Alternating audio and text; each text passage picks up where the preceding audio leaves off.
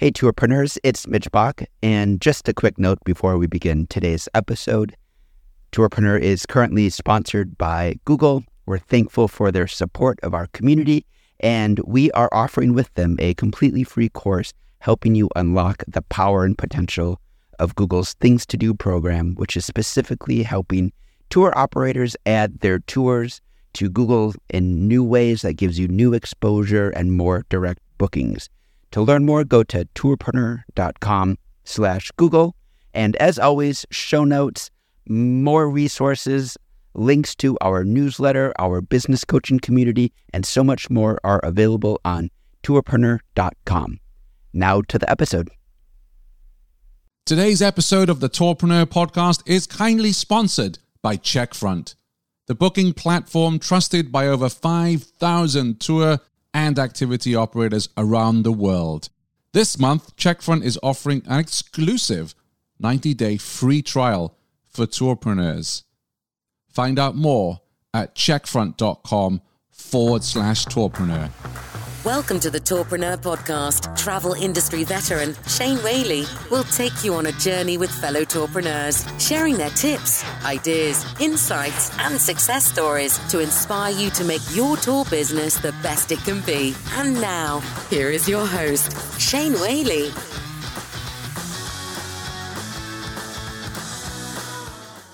And welcome back to the 30 day Things to Do challenge for tour operators. We are already on day seven. Welcome back to Tourpreneur Kyla Steves. How are you, Kyla? I'm great.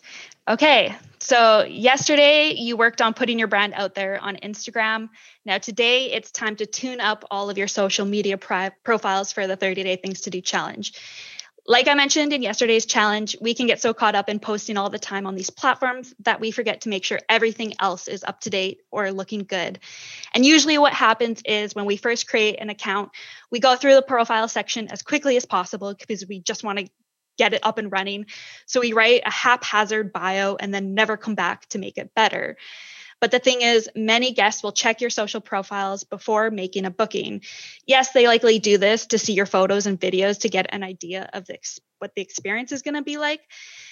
But there's a chance they'll also look at your bios. And just like your website, your social media profiles should be professional and enticing. You have nine elements of a successful profile. So, really good information here. And I think what's important is to keep it updated, isn't it? Because if someone does land on your Facebook page or your Instagram profile and you've not updated it in months, it doesn't look good for your business, does it? Not at all. And your bio is really an opportunity to highlight your unique selling proposition. Like what makes you different?